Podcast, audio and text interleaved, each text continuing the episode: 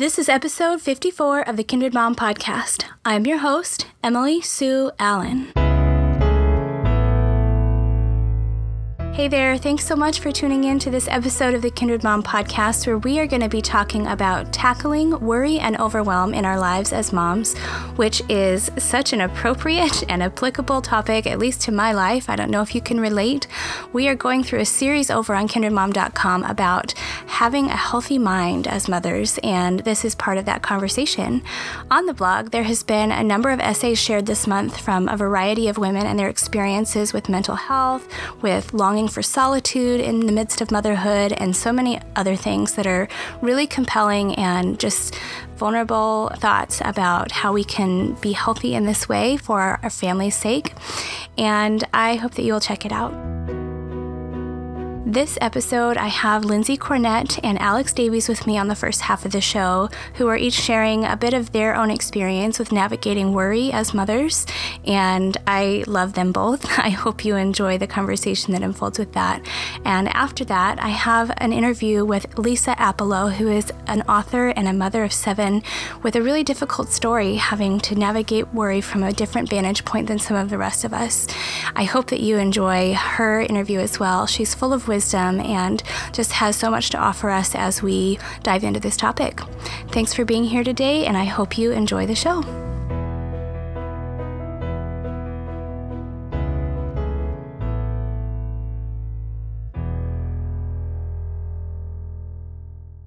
Well, this is episode 54 of the Kindred Mom podcast, and we are talking about tackling worry and overwhelm in the midst of our motherhood journeys. And I'm really excited today to have a conversation between Alex Davies, who is one of our writers in residence for this spring season, and Lindsey Cornett, who is joining us, who you are probably familiar with in some measure.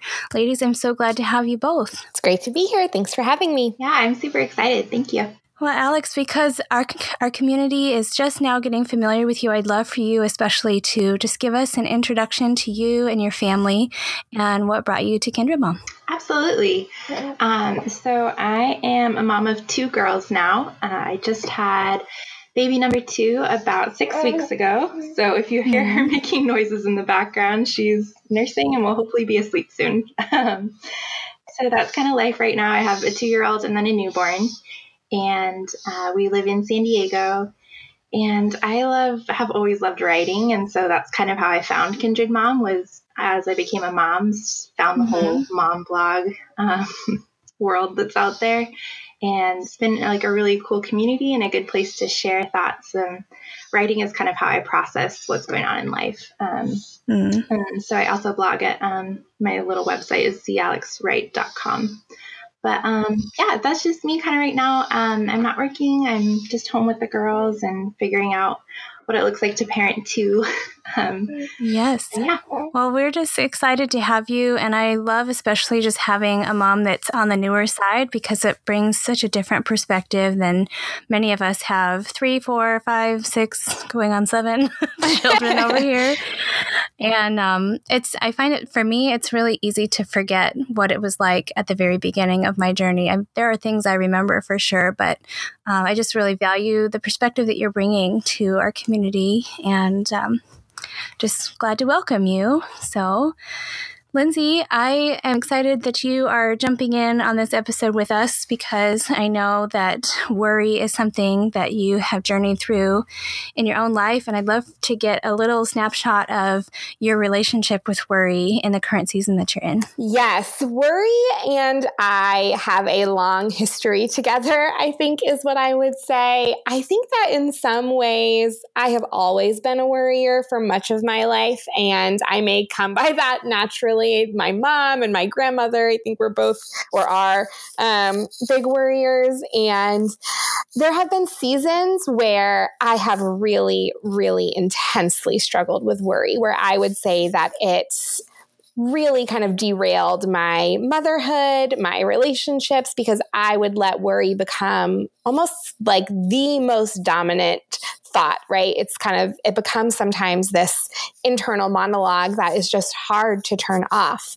and the past couple years in particular have been pretty impactful as far as worry is concerned because after my second son was born he's three now but i had postpartum depression and anxiety when he was born and mm-hmm. so worry really was like kind of the the primary um, feeling that i was experiencing during that time i would say but i think for me over time i've learned that gratitude is a good practice for me to be engaged in. I've kind of learned um, with God's help and a lot of prayer and, mm-hmm. and maybe just some growth and maturity to to kind of how to kind of let go of some of that fear and some of that worry to release some of the tension that I sometimes feel in my head. Um, and I know we'll talk as we go along more about, you know, kind of some of those practices that we all use to combat that. Um, I'd say mm-hmm. right now I've, I'm in a good place. And again, I think maybe that's mm-hmm. just some, some growth that's happened over time. Getting to know myself better um, has really helped. Um, so yeah, I'm excited to, to talk more about it. I think that, um, like I said, I've always been a worrier, but when you're a mom, there's like this whole new level that can kick in mm-hmm. if we're not yes. kind of aware and thinking about it. Yeah. And Alex, how about you? What does worry look like in your life at this point? Yeah. So as far as like the normal mom anxiety, um, mm-hmm. I feel really grateful that I've had some really amazing sister in laws to watch parent before I became a parent. Mm-hmm. So I feel like just watching them and seeing what they experience helped me to have less anxiety when I started experiencing things um, in real life. But obviously, there's always I feel like I become aware of it at times. Like a few months ago, I was shopping at Costco and I was loading all my groceries into the trunk of my car. And I turned around and the cart wasn't there. And my two year old mm-hmm. was sitting in the cart. And I looked oh, and man. the cart had rolled and it hit a truck. And the truck had stopped so that it, it would stop the cart and keep her from rolling away. Oh, wow. Yeah. So she was only a few feet from me, but just realizing, like, wow, okay, um, and just moments like that kind of make me realize and aware of like all the things that could go wrong that we have no control yeah. over and and just how in charge God is and that he's keeping us alive every day or keeping my kids alive for me. So mm, yeah, um, I feel like it kind of hits me in waves every once in a while where it's just like, wow, okay.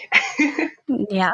Well, I think it's a little bit funny that you said something about the normal mom worry, and I'm like making quotations with my fingers that you can't see right now, just because I think worry is such a common experience in motherhood. And because we are diving into like cultivating a healthy mind and what that looks like, and we've had some recent conversations that you may not have heard yet on the podcast by the time we're recording this, um, just about fear and anxiety and some of those emotions are kind of like honing in on different ones because I think there are some nuanced differences between worry. And I'd love to talk about how worry might be different than fear, or worry might be different than anxiety. Um, and obviously, mm-hmm. they can really go together, and it might be hard to untangle and separate them. But I do think that they each kind of have a different place in the conversation. And so, what are your guys' thoughts about how worry is different from those other experiences? Yeah, I think that definitely the difference between worry and anxiety is one that I have had to think through because there can be, right, this like clinical anxiety, right, that can be really a, a, a disorder or a mental illness of kind, which which I've experienced. And so I think that is an important distinction. One thing that was really helpful for me was I heard someone once say that you know you're faced with maybe something that's a, a, true mental illness or an anxiety disorder when all the best self care you could possibly put together mm-hmm. is insufficient. Mm-hmm. Um, you might be attempting to do all the right things, and yet you still kind of feel that sense of overwhelm. Mm-hmm you know, I think anxiety a lot of times is not really grounded in reality, yeah. right? And worry might be a little bit more grounded in reality, like Alex, you were alluding to, right? Like the fact that our cart could roll away from us in the parking lot, that's a real thing that could happen, right? We worry about how our kids are doing in school or if they're sleeping well or all of those things. So it's more grounded in reality for me, but I have to sort of recognize that even if it is a real situation that I'm worrying about, the worrying is not productive mm-hmm. and in fact can be counterproductive. Yeah. Yeah, absolutely. Um, I really liked what you just said, Lindsey, that worrying is never productive, even though it feels like we're fixing it all in our head. it's we're not actually mm-hmm. doing anything to fix the problem or mm-hmm. or to protect ourselves. Yeah, for me, worry is like thinking about all the things that are upcoming, maybe in our schedule and things that um, are maybe frightening to me or present a challenge. So I'm anticipating that they're going to be difficult. And sometimes that will worry me because I'm not sure how I'm going to handle it or how things will go. Yeah. And anxiety is kind of that next level, I think, where it's reading into situations, possible outcomes that are probably very unlikely or things that aren't really happening in real life. And we're just kind of living through all of those scenarios instead of living in the present and in what's actually happening. Yeah. Well, I, when I'm thinking about this, I'm thinking just kind of fear is like for me kind of a big thing. fear is one of those things that's like it's a I'll just call it a violent emotion just because it's feel like when fear hits me, it's like it's gripping me tightly. Like I just cannot yeah. see past it. Whereas worry is kind of like this low level, like it just kind of feels like tingles on my on my forearm, you know, where I just like I feel it and I can kind of ignore it, but it's always kind of there if worry is dominating my thoughts. And that it really can very subversively suck the joy out of things because I'm just worrying about something rather than figuring out what I might be able to proactively do to, um, you know, I think worry is very connected to the sense of responsibility that we feel to keep our children safe, to handle things well, and the thing about that is we are responsible for safety. We do have some very real things that we need to apply our wisdom and leadership to in order to best serve our families. But I just have learned over the years that I can either do that from a place of reacting to things, which is kind of where worry hits me personally, um, or I can be a lot more proactive, knowing that, okay, I'm in the parking lot. I need to secure the toddler first, then I need to unload the groceries. and so, kind of thinking ahead for me, making a game plan about what I see coming ahead really helps me overstep the worry side. And um, we can't always anticipate everything. So, I mean, there are still things that I worry about. But as a general, like, chronic way of being, I think worry doesn't have as much of a role in my life anymore because of that shift of my perspective to be a little bit more proactive about the challenges I see coming up. Yeah, I think that's really good, Emily. Another thing that's helpful for me you know, in a few episodes back, well, it may have been more than a few at this point, but we talked about comparison and we talked about are there times when comparison can be helpful? Mm-hmm. And I find that a lot of times worry for me falls almost into the risk management category. Mm-hmm. Like, I want mm-hmm. to know have I prevented or avoided risks, um, or are there risks I'm not thinking about out there for my kids? And it's helpful for me because I know that I have a tendency to worry, to sort of take a deep breath and step back and think, okay, who are some other wise and responsible moms in my life? And how are they approaching this situation? Like, I know that I can take a deep breath because look, this is a normal thing. This is okay. My kids are going to be fine. I think for me, a lot of times, how I'll distinguish between like, what is excessive worry and what is just realizing like the possible dangers or possible outcomes in a situation is if I can process it verbally or just speak it out loud to someone, usually my husband, and kind of get that barometer. So whether it's like with an older mom who knows more and has been there, um, or with your husband and kind of be like, is this something I should be worried about or I'm having these thoughts? And and it's nice to have another person here and kind of give you feedback of yeah, we should be worried, or no, that's totally normal. Well, and I think worry is one of those things where I think we have it for a reason. I think it's a good indicator of, oh, this thing might need attention over here.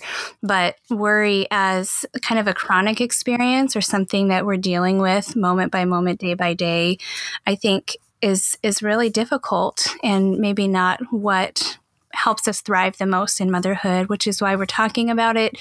I don't want to make anybody feel bad for being a worrier because I think I have had a long season of that myself. Just now that I don't feel so tied down by worry all the time, I feel like it's it's only loving to share with other moms who might be still in that season of just really worrying a lot that it doesn't necessarily have to stay that way. If you want some freedom from that, if you want to find a way to be able to acknowledge worry and then do something about it, because um, I just do think that there is a lot of joy to be had in motherhood. And I think, especially in the first five or six years, when there's so many things to navigate, so many challenges to overcome, so many developmental milestones and changes in your child's life, that, you know, just knowing that it won't always be that, you know, high redlining ah, kind of experience, I think can be encouraging and helpful.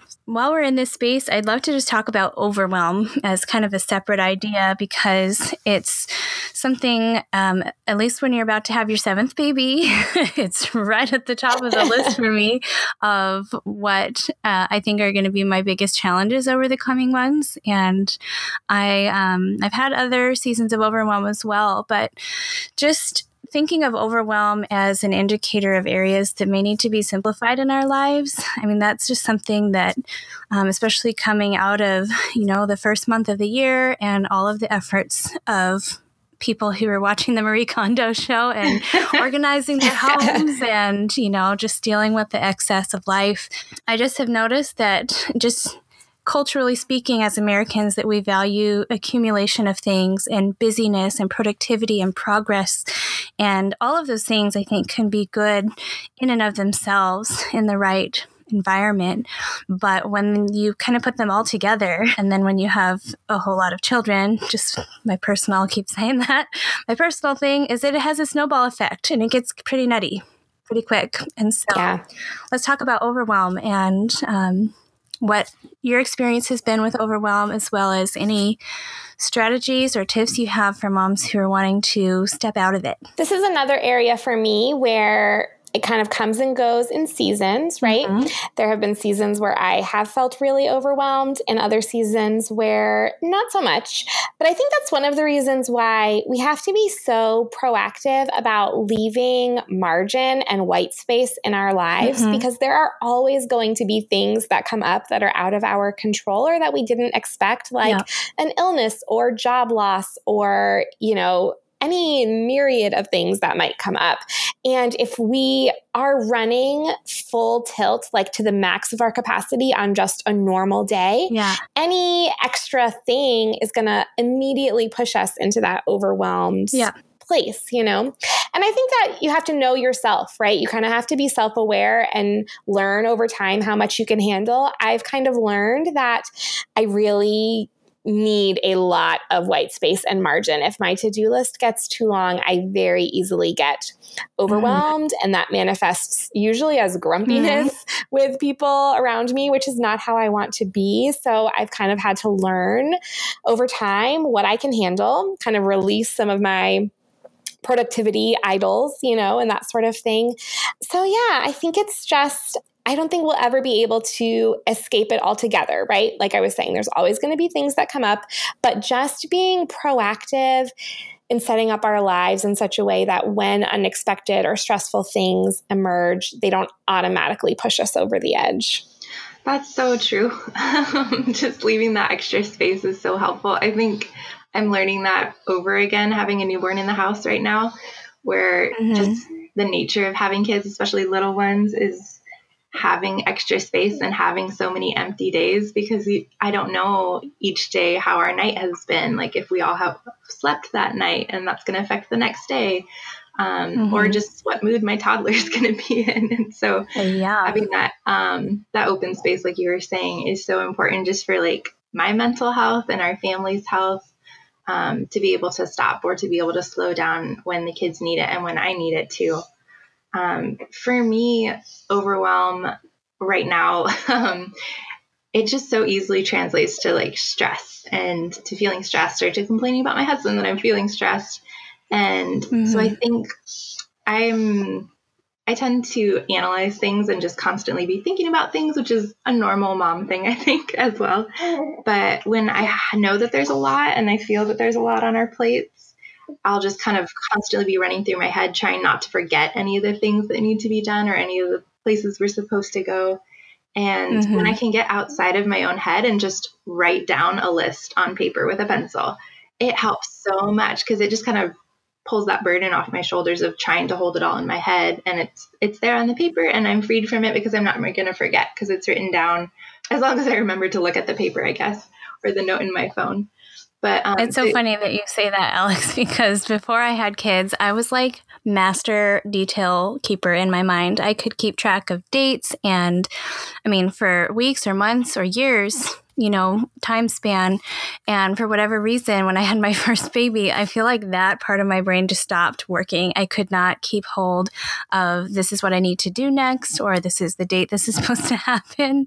And so I became a very avid list maker at that time. And prior to that, I just didn't really need a list because it was all just, I had it in my head and we were good to go. But lists, I think, are a very good way to navigate that when you just don't know what comes next. I've even, I mean, part of managing overwhelm in our house right now, we just are in a kind of small home for the size of our family. And we are also on the cluttery side with a bunch of creative minds in my kiddos, as well as my own mess. And I've just been finding that to make a list in the morning of this is all the things that need to happen today, down to pick up the towels off the floor. And then I assign them to the kids so they can help with some of those things.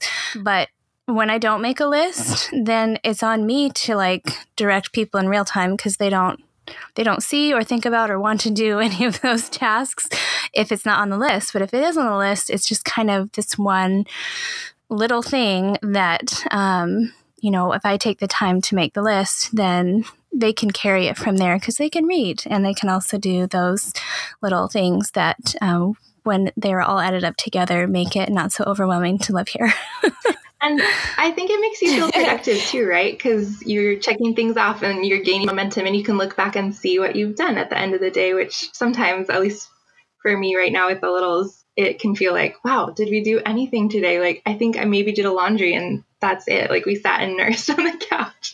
Mm-hmm. So, like, being mm-hmm. able to look back and see, like, okay, we got these things done, um, it can feel really good. Yeah, that's so good too. And I think it's just kind of having a vision for what's coming, especially just in that day. I think motherhood is one of those things where we get real humble as far as the time span and the tasks that we're talking about. Like some people are out there doing awesome, like smashing their goals and, you know, building these amazing businesses, and that's wonderful.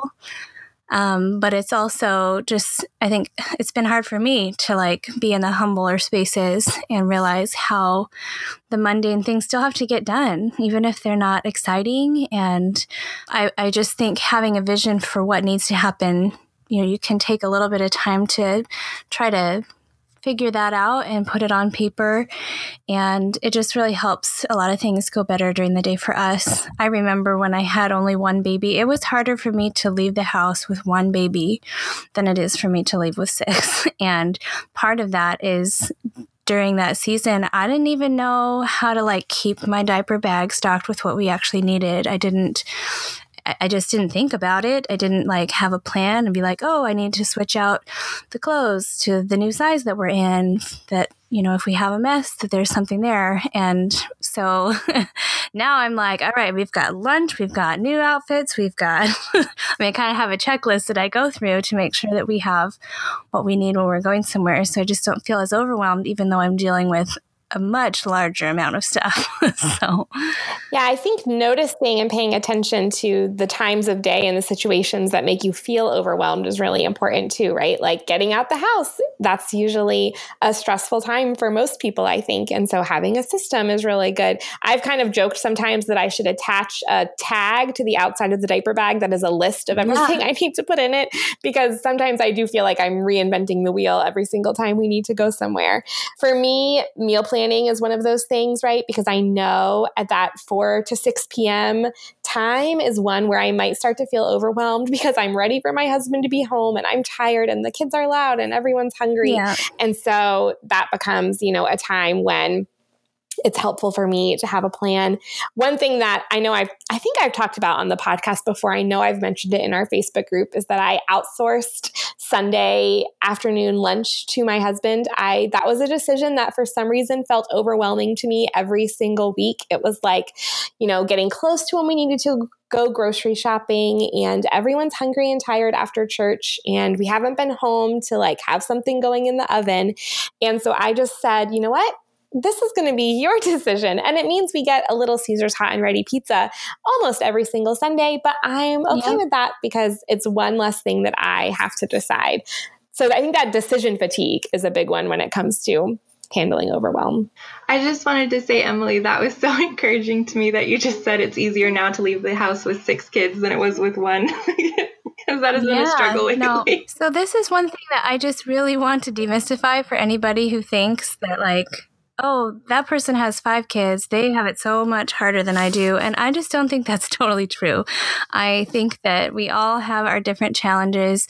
For me, my first two and three babies were by far the hardest. And for whatever reason, when we had our fourth baby, it was easier with four than it was with three, which makes no sense by logic, but it does in practice. And I, I think that's one reason why we've continued to have more children because there is um, there's just a weird dynamic shift when you don't have all your kids under five years old who need to be buckled need their shoes tied and need their diapers changed.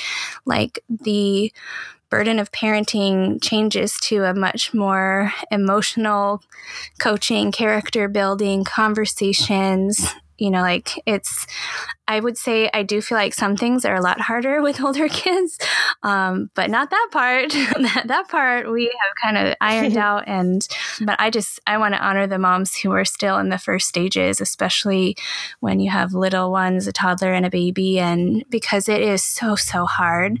And just because you have fewer children doesn't mean that you should be better at this or that you should have a more fluid that it should be smoother. You know, it's it's kind of a hard it's kind of hard road for all of us in that stage when you're just figuring out for especially for the first or second time just how do we iron out sleep issues? How do we get on the move with these little people who have so many needs that you know it's just a different it's a hard season so. For me a big turning point i think in my feelings of worry and overwhelm was reading the book 1000 Gifts by mm-hmm. Ann Voskamp. And I know Ann Voskamp's writing style is not everyone's favorite thing, but for me, learning about gratitude was really, really a big deal. I had never given it much thought before reading that book. And I think that gratitude is a really good antidote to to worry and mm-hmm. to overwhelm. Just I think people dismiss it as cliche sometimes. And I do think it's become more of a buzzword over time. But like, we don't think that eating a salad is a cliche way to take care of your body, right? Like, why wouldn't we think that gratitude is a good and helpful way to take care mm-hmm. of our mm-hmm. minds, you know, yeah. and our hearts? It's one that I have to come back to again and again anytime I'm feeling mm-hmm. really worried. Yeah, I think that's really good. And it's very practical. Um, I've been keeping a gratitude list ever since I read that book as well on my personal blog. And for me, the, the gratitude part is important, but also the writing it down and keeping a record. Like I can look back I think I started the list probably four years ago, maybe five years ago, even. And the ones that are on my list at like you know number 200 because they're numbered so i'm at like almost 1500 now but I can remember what was going on, and like it's just a little. Sometimes it's two words, sometimes it's a line, um, but I can remember what was going on that made me write that on that list. And That's so, amazing. in a way, it's kind of calling to memory things that I've experienced in the past, which just brings me a lot of comfort and it just brings back memories to have a list like that. And so it is a very simple thing that could be cliche if you make it, or it could be really meaningful and just a simple way to um, memorialize this season of life, which has its challenges, um, but also has its joys if we can take notice of them. Yeah. I actually just listened to a podcast fairly recently. Maybe we can include a link in the show notes, but it um, was called the podcast is the 10% Happier podcast. And the host was interviewing a man whose name I can't remember at the moment, but he is a professor and he has studied gratitude as a as mm-hmm. a psychologist. And that was super interesting for me, as opposed to Ann Voskamp, who comes at it from a faith perspective. This guy was coming at it from a brain science perspective And he even goes into schools and teaches like teachers mm-hmm. and administrators how to incorporate gratitude into what they do as a school because I mean, even the science shows how it can be super transformative. And he, one of the things he talked about, Emily, like you were saying, is that it's not only the practice of saying what we're thankful for mm-hmm. in the mm-hmm. moment that's helpful, but it's reflecting on what we have had to be grateful for in the past that is really, really powerful. Like that's the part that actually really solidifies those feelings of joy and happiness and gratitude in your mind, which I think is really powerful and just really cool to see how even, you know, neuroscience sort of backs up these ideas that we that we talk about sometimes. That's super neat. That was just making me think like when Emily was talking about how when you're in those places of overwhelm, being able to remember how you've experienced maybe even harder things in the past and how um, you've overcome them gives you confidence in dealing with the overwhelm of today. Um, but that's so cool that there's actual brain science behind that to support it. What I love about gratitude too is that it's something we can involve our kids in, right? Like it's not a complicated or a hard thing. Even a two year old can tell you that they're grateful for their blankie or for their brother or for their crackers or whatever the case may be. And so I think it's some, it doesn't need to be some like isolated internal thing that we're doing ourselves, but it can really be something that we bring our whole family into and have our kids practice with us, which um, I think can be really really important and really powerful. I do want to say about that though, Lindsey, even though it's a simple thing that can be easy for some people, I do have one child who really, really struggles with verbalizing what he's thankful for. And it doesn't mean he's not grateful for things, but like we have done an exercise going around the table where each person needs to say one thing that they're thankful for, or each person needs to say, you know, something kind about so and so. And he's always like, uh, I don't know what to say right now, you know? And so it's one of those things that Uh-oh. I don't assume that it's a given that my kids will just take to this easily. I do think it's something simple that we can practice together. Um, but just even though we don't have enough time to really get into this next topic that I would want to go into from here, is um, part of how we can help our kids through worry, through fear, through disappointment, through any of these more difficult emotions is giving them language that allow them to express. And with this child of mine in particular, I oftentimes have to say for him, Are you feeling this?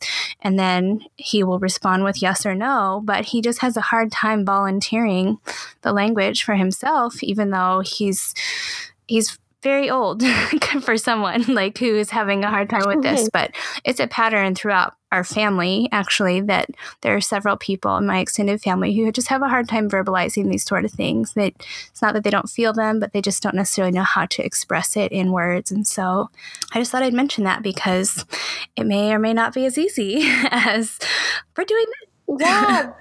So I'm glad you said that. I think that's really important. And I think, yeah, I, I do think I sort of thought that if I model this, it will be easy. But that's probably true that for some kids, it is something that you really are going to have to work at. And which is, yeah, that's true for adults too, right? So that's probably a good reminder. Well, it's kind of just dipping toes into what emotional intelligence really is and being able to connect the words with what you feel and identify those things is is a skill that is nurtured and developed. And some kids have a knack for it early on. They have no shortage of words to say what they think.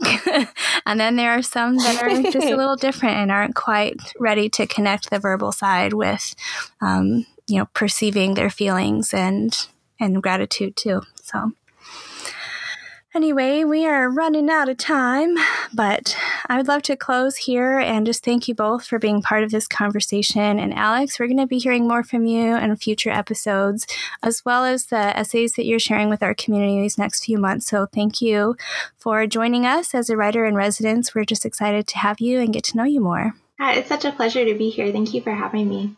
All right, Lindsey, I'm going to say goodbye and hope that you both have a wonderful day. Bye, everybody.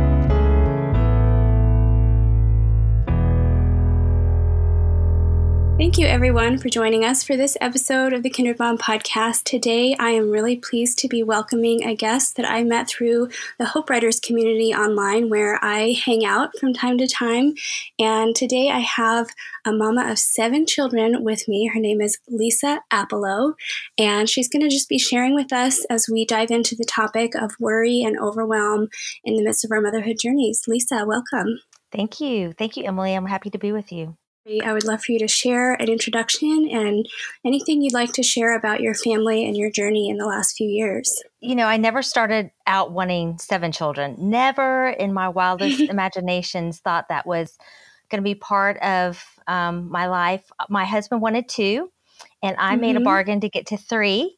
And um, we ended up with seven. That there's a whole nother story there, but uh, so so grateful for it uh, in so many ways. And of course, we've learned, you know, a hundred lessons through all of it and trusting God with all of that. The main reason that I write and the main reason mm-hmm. that I mm-hmm. speak and encourage others is because of what happened to us um, about seven years ago. We, life was good. It was kind of sailing along.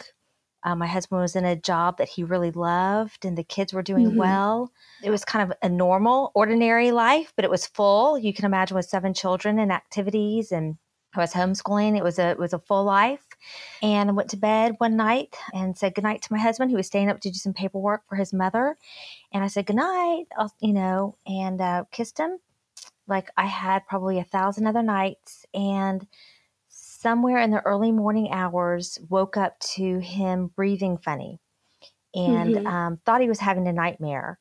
And when I kind of nudged him, I was, you know, half asleep as well. When I nudged him um, and woke up myself, I realized this was not nightmare breathing. And when I turned on the lights, I could see something was really wrong.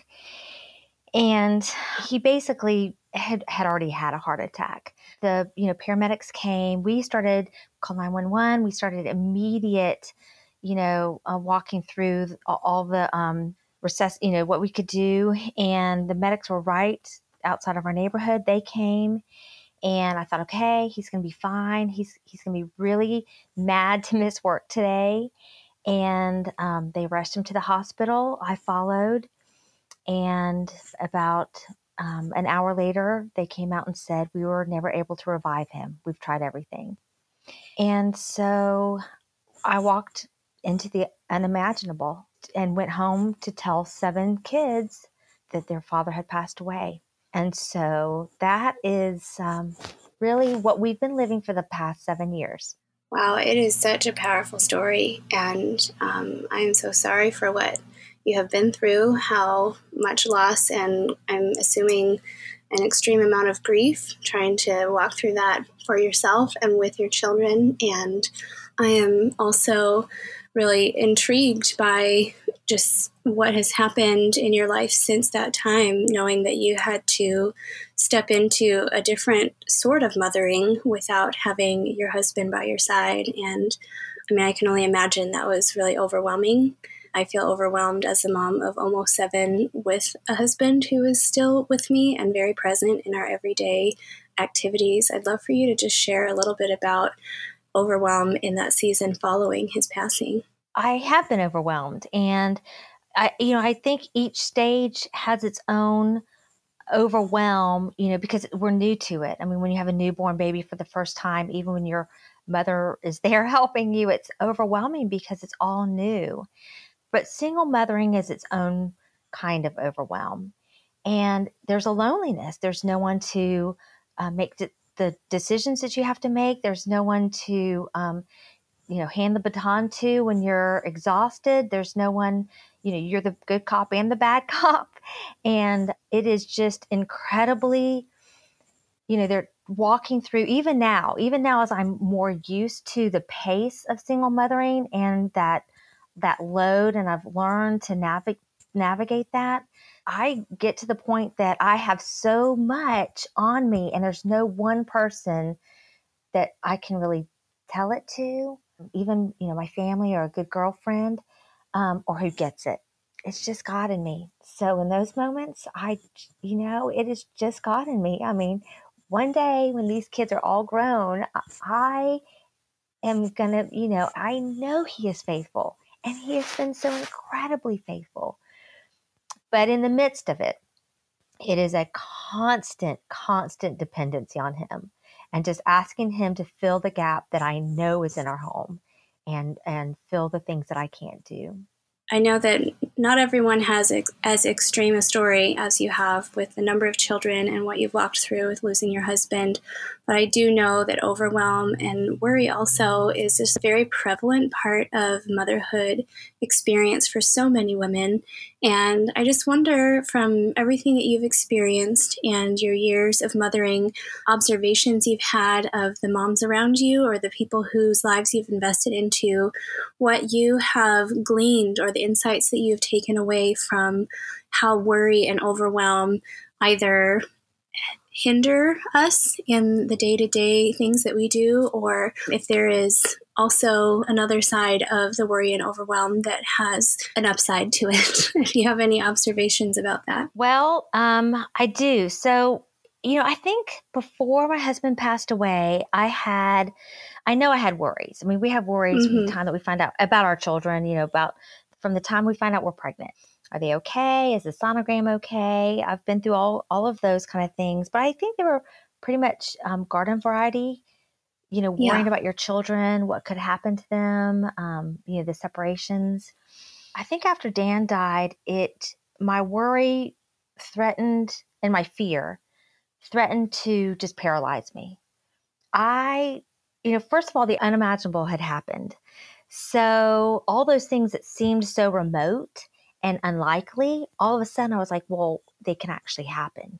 And then I just had a lot of fear. I had a fear for our finances. He was, uh, you know, I had been home. He was the only breadwinner in our family. I had a fear about teen boys who are raised without a father, um, what that might look like, and would they act out? Um, I just had a lot. I had a, I had fear for their health because their father mm-hmm. had died at 47 with a heart attack, and there were some underlying health issues. And so I realized very early on that I was going to be paralyzed by peer and I wasn't be able, you know, they had already lost one parent and they couldn't they couldn't lose another one. So in that time, um, I I took one Bible verse that was really a key for me very practically, because you know, we know the Bible says, do not fear, and we know it's a sin to worry. That we are to trust God, and we we know cerebrally that He is trustworthy, but it's that practical dealing with those emotions that are that are bubbling over. And mm-hmm. so I took one one verse was very key in helping me like step by step um, practically work through my fear and work through my worry. And so that's what I did. Yeah, I have just been thinking a little bit about overwhelm, partly because I'm in a fairly overwhelming season myself. and I it's it's a good season. There's so many wonderful things going on right now, but it's also like I'm about to have my seventh child and there is something about that number that I've probably even mentioned on the podcast before is like that's just kind of an overwhelming number for me, even though I've had six mm-hmm. and it's not like a huge jump to one more, but it is in a way. And I've just been thinking about overwhelm in particular. How, you know, well, part of my worry is that I don't know if I'm going to be able to do this very well. And just in the midst of the overwhelm, seeing that the actual linchpin of everything for me is feeling like I have no control over the whole situation. I have no control over how the upcoming birth will go, or no control over how we will respond and the, how the transition period will be after the baby is born. and so for me, I'm just kind of exploring in my mind the relationship between control and worry and control and overwhelm And I'm just wondering from what you have been through if there is something to that in your story as well. Um, yeah, and I think you hit the nail on the head exactly. If we could control everything, it our life wouldn't necessarily be any better. We we do a poor job at it, but we would feel like we, you know, wouldn't have to worry about things. And the fact is, is that we don't have that control. I mean, even when we think we have it, we don't. Mm-hmm. And and so we have all those thoughts that fly through our head about what's going to happen and what about the birth and how will my children react and what about my husband's job and what about my child's um, you know learning issue and what about this struggle that I'm having, you know, that he's he or she's having at school. I mean, just so many things and I think think there's a couple things. Number 1 is I think we all tend to do this. I think the word is, um, cat- I can't ever say it, catastrophize it. Did I say that right? Mm-hmm. Like yeah. where you make everything a catastrophe. Yeah. And we blow it up in our mind. And before we know it, like these little small things have become huge things and we're already walking them out. We're already walking in them. And you know what? Most of that stuff that we worry about never happens. Never happens. I worried about my husband's job. There were other things I worried about. I had never even considered the fact that he might pass away. I, that just wasn't even a thought. And so the thing that I was actually dealing with, that we've been actually dealing with, was never an initial concern. The things that I worried about didn't come about. Second Corinthians 10 says that we have to take every thought captive to the obedience of Christ. And so when we have that worry that we're not going to be enough of a parent or we're not going to ha- know how to handle these things or what's going to go on in the birth or just all of those, um, all of, whatever the worry is, whatever the fear is, we have to take those thoughts captive to the obedience of Christ because what's underlying all of that is a lie. In mm-hmm. all fear, in all worry, there is tangled up in it or underneath it all is a is a lie.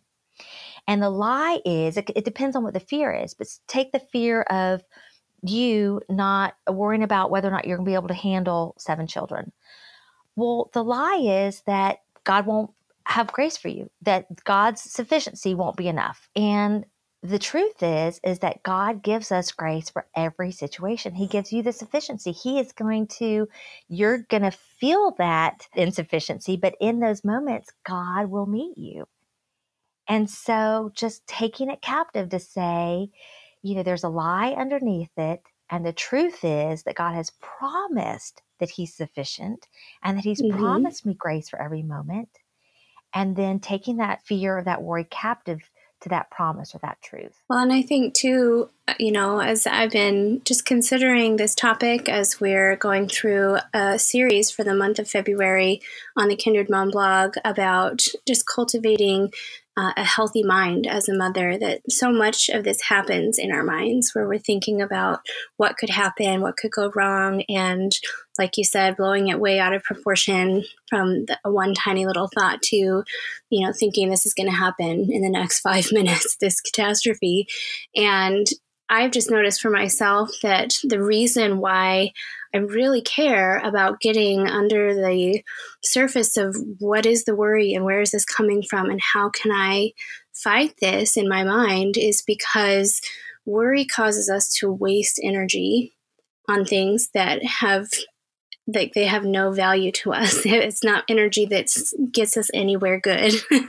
and I just think with all the demands of motherhood, um, it's it's not about like just, well, I, I want to be a worry free mom because it's not just an ideal. It, it really is something that I feel like is actively working against me wanting to put my energy toward the things that are important throughout the day.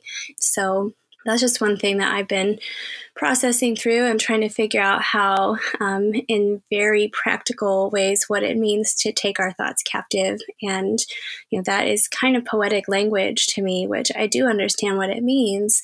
But when the rubber meets the road, it's like, okay, so instead of worry, what do I do? and right. uh, I don't know if you have thoughts about that. Um, Emily, I think you're exactly right that fear steals from us the life that we should have with God as followers of God because God has promised us abundant life. And when we when our thoughts are like consumed with worry and consumed with fear or anxiety, we don't have it. We I mean, that's what the enemy does. He comes in and mm-hmm. steals that abundant life that we should and that peace that we should have. And so, mm-hmm. um, part of how that works as a parent, I think, is that we can parent out of fear. I think so many times with my kids, mm-hmm. I would see something in them, or I would have a decision that I had to make. And even now, wow, even in the last seven years as a parent trying to make decisions, I have um, found myself responding out of fear or wanting to make a decision out of fear. And instead of doing that, going to God and asking for His wisdom for the decision. And um, for me, the way it works, when you say, How does the um, taking every thought captive work? First of all, I have to know the truth. So I have to be constantly in the Word, and I have to know the character of God, and I have to know His promises. And then when that fear comes, like, for example, two of my children, right after my husband died, were invited to go to a on a ski trip and they were invited to go with a group that was a it was a Christian group, but it was a group I didn't know. I wasn't familiar with them very much, and it wasn't mm-hmm. our church group. And so my initial reaction was to say no, um, because I didn't know who they were going to be really going with. But they really wanted to go, and they'd mm-hmm. been offered like a full paid trip. And so I said, you know what? I'll pray about it. And I did. I took it to God. And I fully, like, if I had had to make a decision on my own, I would have said no because I didn't know the the people that they were going to be going with very well. And I, you know, that pulled up some worry and some some fear for me of the unknown. And God told me yes. And so I went back, you know, it was just a sensing in my spirit. I mean, God says that He will give us wisdom, and James, He says He'll give us wisdom if we ask. And I have very much had to rely on Him for that. And so I went back to my kids and I said, You can go. Well, when they got back from the trip, they got in the car and they were probably um, 10th and 11th grade in high school at the time. And they got mm-hmm. in the mm-hmm. car and they both just bubbled over and they said, Mom, this was the best trip we've ever gone on. They were so kind. Everybody was so nice. It was just, I could tell it just filled them up. And we had been dealing with so much grief and so much new and so much change. And it's just, it was hard. I mean, life, you know, for them to be able to go away and just have that trip was just, and I just thought to myself, you know what, God? You know what you're doing. And so, it, you know, for me, it was just changing, exchanging that lie and not parenting out of fear, mm-hmm. but parenting out of God's mm-hmm. promises and His truth. Well, and it too, I think, is just it requires us to slow down and really consider things thoughtfully, very deliberately. And I think it's really hard to do in our current cultural climate and the way that we value busyness and productivity and always moving on to the next thing. And so, what I've noticed in the last couple of years, as my house has become more and more boisterous with energy and personalities and all of the wonderful things that are going on here, is I really do have to have at least a couple times a week, probably, um, whether it's early in the morning, sometimes after they've gone to bed. Um, my kids still go to bed on the early side since they're still young. my oldest is 12. And I just really have to check in with just my thoughts and where are we at and kind of uh, assess you know, what are the needs of our household at that time? What are the things that I'm thinking about or dwelling on or worrying about? And, you know, for me, the first step in that process is really identifying what it is specifically that I'm worrying about because sometimes I just feel like that low level of worry just kind of is hanging around and I don't really know exactly what it is until I spend some time reflecting about it so, I would love to turn our conversation just a little bit into the overwhelm side of this because um, I can only imagine, as a mom of a very big household, that there is just a lot of just really practical day to day things to deal with. Um, at least that's been my experience. And I'll just offer that, you know, I feel like the last five, six, seven years have been a very deep work of just learning how simplicity offers us so much. And there are a lot of ways to pursue simplicity, both in the physical, like just the stuff in our homes and that kind of thing, but also the simplicity of our hearts and just the things that we allow into our minds all the input social media news you know all the people who maybe have opinions about how we parent or um, all of that stuff and i'm just curious if you have had any specific things that have helped you to navigate the overwhelm of really just the practical day to day of your household? I think the thing that I've had to do the most is be okay with what doesn't get done. Mm-hmm. On any given day, you know, from from the beginning, after Dan passed away and I became a single mom, my you know, there was estate work to do. The paperwork is incredible. There was just so much to do. I had and people were bringing us meals, but still there were thank you notes to write and just so many things to change. And then I was a solo parent. I was the solo one, you know, taking care of the house and the yard and just just all of that. Mm-hmm. And I had to learn to make my list and then pray about it. And I prayed, I think every day for for months and months and still still you know now i will pray this prayer lord order my steps. Lord order my steps. Because my list is not necessarily going to be what the day turns out to be. And you know that with children. You have to be flexible you're home you start out doing one thing and you end up you know needing to take care of something else. Even with older children they will call you mom i need this. So I have just had to learn to be okay with what doesn't get done, knowing that either it that, that God has ordered my steps and that the important things, the parenting, the showing up to parent my kids, you know, the um, mm-hmm. getting time in with the Lord, which is very important to me. That if I do those and then take care of whatever else I can take care of, that I that I have to be okay with that. And that was that was just the Lord, I'm sure, working on my heart. Um, that's not anything I purpose to do, but uh, just over and over praying that prayer and just learn to be okay with, you know what? I didn't get to that bathroom that needed to be cleaned today, and it's okay. It's okay. Mm-hmm. I would probably put it in different words, but similar idea. I just feel like over the years I've had to really lower my standards for what this this is the level of clean we must be this is the level of organized we must be and sometimes we're able to achieve that and a lot of times we're not and um, just not allowing the inability to manage everything at one time um, I think just receiving grace for myself and knowing that I don't have to prove or something that that we can just move forward with a more gracious attitude about what does and doesn't yes. get done. And you know, I would say too, um, not being okay with not holding ourselves to expectations uh, that somebody and say who has two children and a husband, you know, yeah. Um, everybody has a different has something different. Some people are working outside the home. You know, everybody's different, and so just to,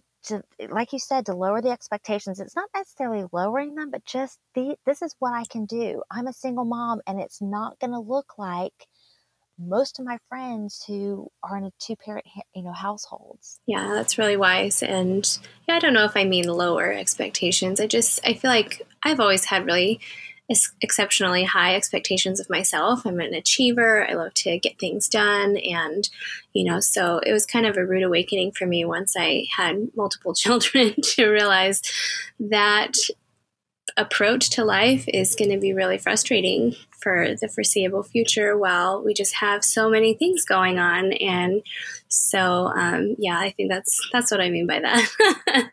Um, but i do i do know at this point like we're at a point of the size of our family the size of our house which don't quite match up that um, you know, we're making a more concerted effort than ever to just keep things in a semi orderly fashion, just because that contributes to our peace and the goodness of our relationships with each other. Um, whereas I think it used to be motivated for me a lot more by like, I just wanted to have a tidy house because I should or something. And uh, now it's the, the why behind doing the tasks at home is, is a lot different. And I feel like it does it does help and change the equation um, when I'm not doing that from a place motivated by people not accepting me because I don't do it well or that kind of thing. But well, I just would love to give you an opportunity to share um, any of your writing projects that are current or where people can find you online if they want to follow sure. up and connect with you. Um, you. They can find me at lisaappelo.com. That's A P P E L O.com is where I um, write. Um, I write for imom.com pretty regularly. And um, mm-hmm. I do have a family Advent devotional that um, I put out. Just kind of came from our own, something we were doing in our family. And I went ahead and published it. And it's called Countdown to Christmas. So it's a great, it's like mm, a 15 day. So you, you uh, I know we're just past the Christmas season, but it's, um, it's you can use this devotional alongside a manger scene, putting up one piece of your manger each day. So it's just been a fun tradition we've done in our family. Well, that's wonderful. And I'm sure somebody will find this episode in the future that is a little bit nearer to Christmas. And if that is something that interests you, I hope you'll check it out. I'll put the links to Lisa's website and her book in the show notes. And um, Lisa, thank you so much for being here. Thank you for having me, Emily. It was, it was a delight talking to you. And um, just even as we were talking, remembering back like how how fearful I was and mm-hmm. um, how God has just brought me through. And I tell yeah. you, those, you know, once we, when we look back and we see how He's brought us through, it, it does boost our faith to know He's not going to drop us now. You know, He's going to mm-hmm. get us mm-hmm. through the next thing, as hard as it looks. Mm-hmm. Well, thank you so much.